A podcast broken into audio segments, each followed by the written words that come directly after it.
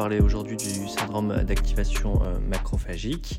Avec tout d'abord notre euh, première question, c'est quand faut-il évoquer ce syndrome d'activation euh, macrophagique et quel en est le mécanisme physiopathologique le syndrome d'activation macrophagique ou syndrome hémophagocytaire devra être évoqué chez un patient en réanimation qui présente un syndrome inflammatoire, le plus souvent intense, et des cytopénies avec ou sans défaillance d'organes, d'étiologie non claire.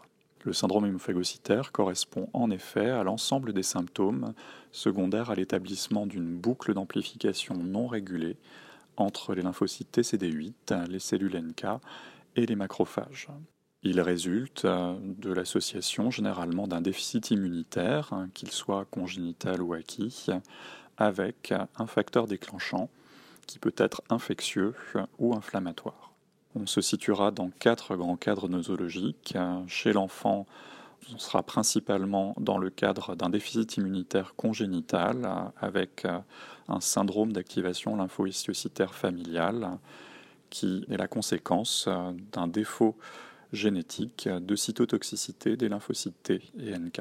Chez l'adulte, on sera généralement dans le cadre d'une infection par un germe capable de produire une réponse inflammatoire intense et durable. Il peut s'agir d'infections virales, généralement par des virus du groupe herpès, d'une infection par des mycobactéries, d'une infection fongique comme l'histoplasmose ou d'une infection parasitaire comme la leishmaniose. Il peut également s'agir euh, d'une hémopathie, soit d'une lymphoprolifération polyclonale, comme dans la maladie de Castellman multicentrique, soit une hémopathie maligne, qui sera le plus souvent un lymphome T qu'un lymphome B ou un lymphome de Hodgkin. Dernier cadre nosologique est celui des maladies de système, avec deux principales maladies, le lupus érythémateux aigu disséminé et la maladie de style de l'adulte. Il faudra donc évoquer le diagnostic de syndrome hémophagocytaire euh, chez un patient en réanimation qui présente une fièvre inexpliquée, un syndrome inflammatoire inhabituel et ou des cytopénies et défaillances d'organes d'étiologie non claire. Et ce, généralement sur un terrain de déficit immunitaire connu ou pas, ou en association avec une pathologie connue comme pourvoyeuse de syndrome hémophagocytaire euh, dont nous avons parlé juste, juste avant. Quels sont les éléments qui vont faire poser euh, le diagnostic de syndrome d'activation macrophagique? Le diagnostic de syndrome hémophagocytaire repose sur deux scores. Le premier est constitué par les critères HLH 2004 développés pour le diagnostic des formes pédiatriques qui inclut donc soit un critère génétique qui va être la mise en évidence d'une mutation connue comme associée aux formes familiales de syndrome d'activation lymphohistiocytaire, euh, ce qui est totalement exceptionnel chez l'adulte, ou l'association de 5 sur 8 critères cliniques, biologiques et cytologiques, dont 6 seulement sont disponibles en routine clinique. Ces critères sont euh, la présence d'une fièvre, d'une splénomégalie, d'une bicytopénie ou d'une pancytopénie, d'une hypertriglycéridémie ou d'une hypofibrinogénémie, d'une hyperferritinémie et enfin la présence d'images d'hémophagocytose sur la moelle ou sur une biopsie d'organes. Pris séparément, ces critères n'ont rien de spécifique. Par contre, il ressort euh, de différentes études que la présence de 5 sur 6 critères a une très bonne sensibilité et spécificité chez des malades en réanimation.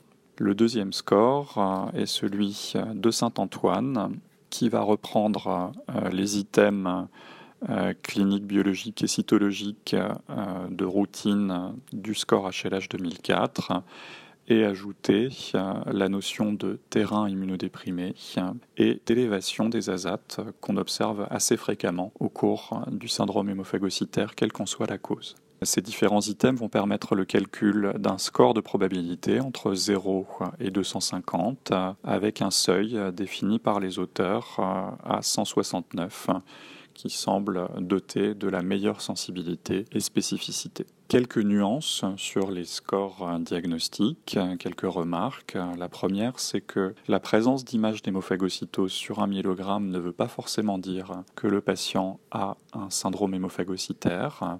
En effet, on trouve des images d'hémophagocytose dans la moelle de patients en réanimation dès qu'ils ont été transfusés ou qu'ils ont un sepsis sévère.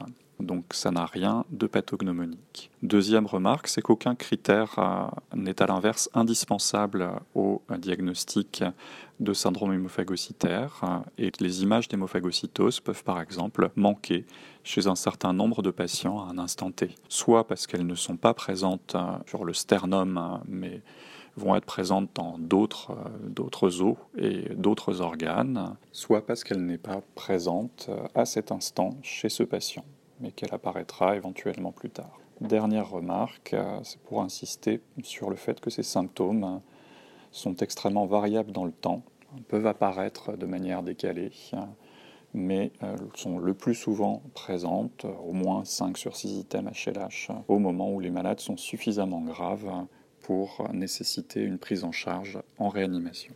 Et enfin, notre euh, dernière question, quelle va être euh, la prise en charge euh, thérapeutique? Ce qu'il faut retenir, c'est que la clé de voûte du traitement du syndrome hémophagocytaire est le traitement de la cause du syndrome hémophagocytaire. Il va donc falloir tout faire pour aboutir au diagnostic étiologique rapidement, ce qui va impliquer généralement un bilan infectieux large, une recherche d'hémopathie et un bilan à la recherche d'une maladie de système, en s'aidant de l'examen clinique de l'anamnèse bien sûr, des examens biologiques, de la radiologie, et on n'hésitera pas à avoir recours à des examens invasifs avec des biopsies d'organes pathologiques pour aboutir le plus rapidement possible à un diagnostic et pouvoir débuter dans les meilleurs délais un traitement anti-infectieux ciblant le pathogène identifié, une chimiothérapie anticancéreuse ou une corticothérapie pour une maladie de système très active. Les patients atteints de syndrome hémophagocytaire euh, présentent le plus souvent une neutropénie fébrile. Ils vont donc recevoir, comme tout autre patient dans cette situation, une antibiothérapie à large spectre. Si on identifie un déficit immunitaire facilement réversible, eh on va essayer de corriger ce déficit immunitaire, que ce soit en diminuant le traitement immunosuppresseur chez des patients transplantés d'organes ou en introduisant un traitement antirétroviral chez un patient infecté par le VIH. Enfin, dans les formes les plus sévères de syndrome hémophagocytaire, on peut être amené à, introduire une thérapeutique spécifiquement dirigée sur ce syndrome pour se laisser le temps d'aboutir à un diagnostic étiologique et pouvoir le traiter. Les drogues à notre disposition pour ce faire sont principalement l'étoposide, un inhibiteur de la topoisomérase de type 2, qui est une drogue de chimiothérapie relativement spécifique du lymphocyte TCD8 activé au cours du syndrome hémophagocytaire. On l'utilisera à la dose de 150 mg m2 qu'on adaptera à la fonction rénale et hépatique.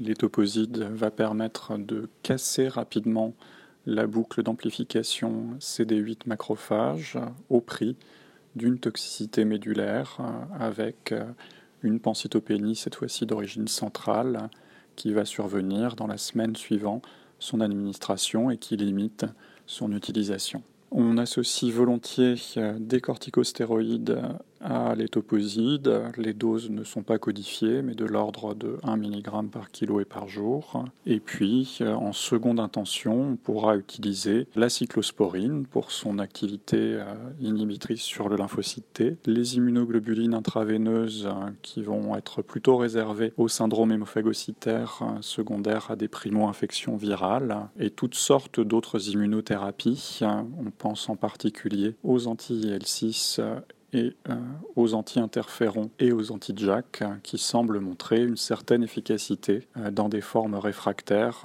de syndrome hémophagocytaire. Merci beaucoup d'avoir accepté de participer au podcast de la commission jeune de la SRLF.